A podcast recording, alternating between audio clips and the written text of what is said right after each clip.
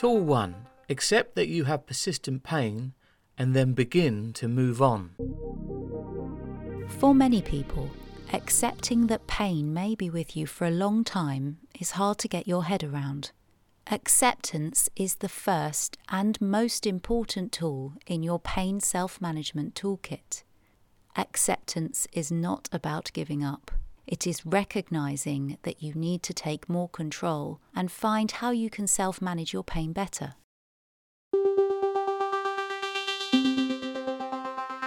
Tool 1.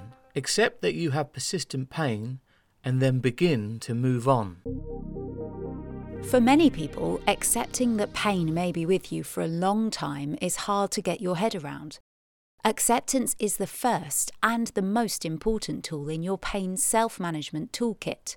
Acceptance is not about giving up, it is recognizing that you need to take more control and find how you can self manage your pain better.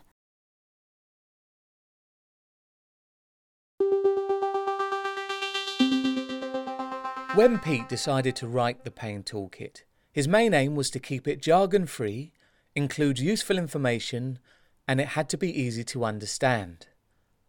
The Pain Toolkit is a simple guide that gives you some handy tips and skills to help you understand and manage pain better and get you back in the driving seat and on track. Living with persistent pain and going it alone can be tricky, and you may need some help at times. Help and support can come from your family, friends, healthcare teams, work colleagues, and the Pain Toolkit.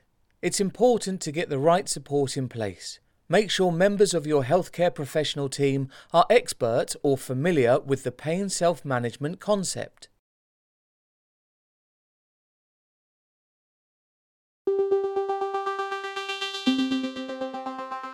When Pete decided to write the Pain Toolkit, his main aim was to keep it jargon free, include useful information, and it had to be easy to understand.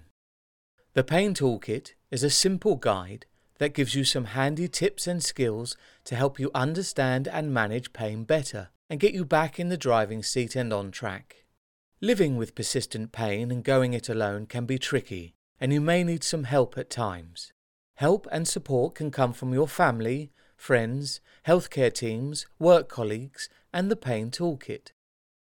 It's important to get the right support in place.